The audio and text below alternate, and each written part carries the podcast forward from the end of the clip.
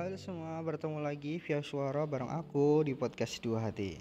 Sebelum aku mau bercerita, aku mau bertanya dulu dong sama teman-teman. Gimana kabarnya hari ini? Ada cerita apa? Masih nyamankah sendiri? Masih nyamankah HTS? Kasihan loh HTS tuh. HTS tuh nggak enak loh. Lebih baik confess aja, ungkapin aja. Biar sama-sama tahu, biar sama-sama happy. Ya, terserah sih mau gimana pun itu yang jalanin kan teman-teman. Aku hanya mau bercerita malam ini. Udah siap kan untuk dengerin ceritaku langsung saja aku mulai bercerita. Akhirnya kita telah sampai di halaman takdir Tuhan. Tak terasa waktu berlalu begitu cepat.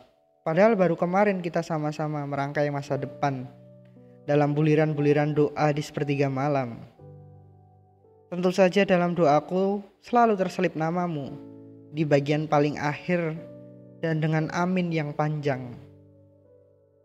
Sungguh aku sangat mencintaimu, meski akhirnya bukan aku yang kamu pilih untuk menjadi pendampingmu. Aku sudah meminta agar diberi kesempatan untuk memperbaiki yang salah dalam hubungan kita. Namun dalam kisah ini hanya aku saja yang masih mencintaimu. Sedang kamu sudah tidak ingin bermimpi denganku lagi. Sampai hari ini, di mana kamu berpamitan denganku, aku masih tidak ingin menyerah. Sebab aku tidak menya tidak mampu menyangkal perasaan yang seutuhnya telah kuserahkan kepadamu. Tentu saja aku ingin melihatmu bahagia dengan cinta yang lebih bermakna dan berwarna. Namun, Aku tak akan pernah mampu jika alasan kebahagiaanmu adalah orang lain. Sungguh, aku masih ingin memiliki seluruhmu tanpa perlu mengorbankan perasaan-perasaan lain. Sebab aku tak melihat sedikit pun bayangan bahagia jika tidak ada kamu di dalamnya. Aku percaya bahwa setiap yang ditakdirkan untukku tidak akan pernah melewatkanku. Namun, jika takdir itu membawa kita pada perpisahan, barangkali aku adalah orang pertama yang akan menolak perpisahan itu.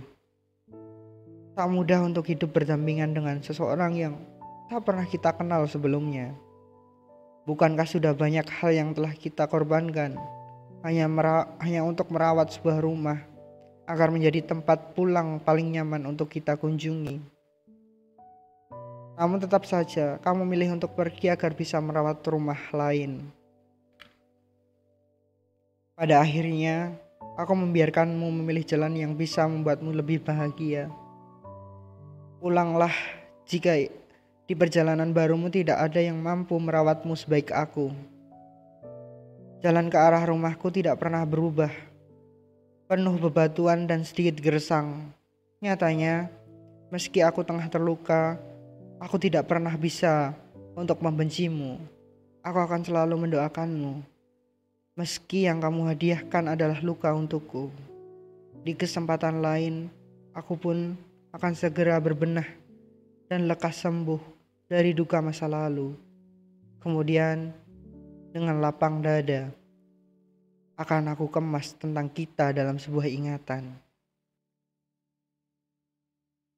Emang boleh segamon itu ya.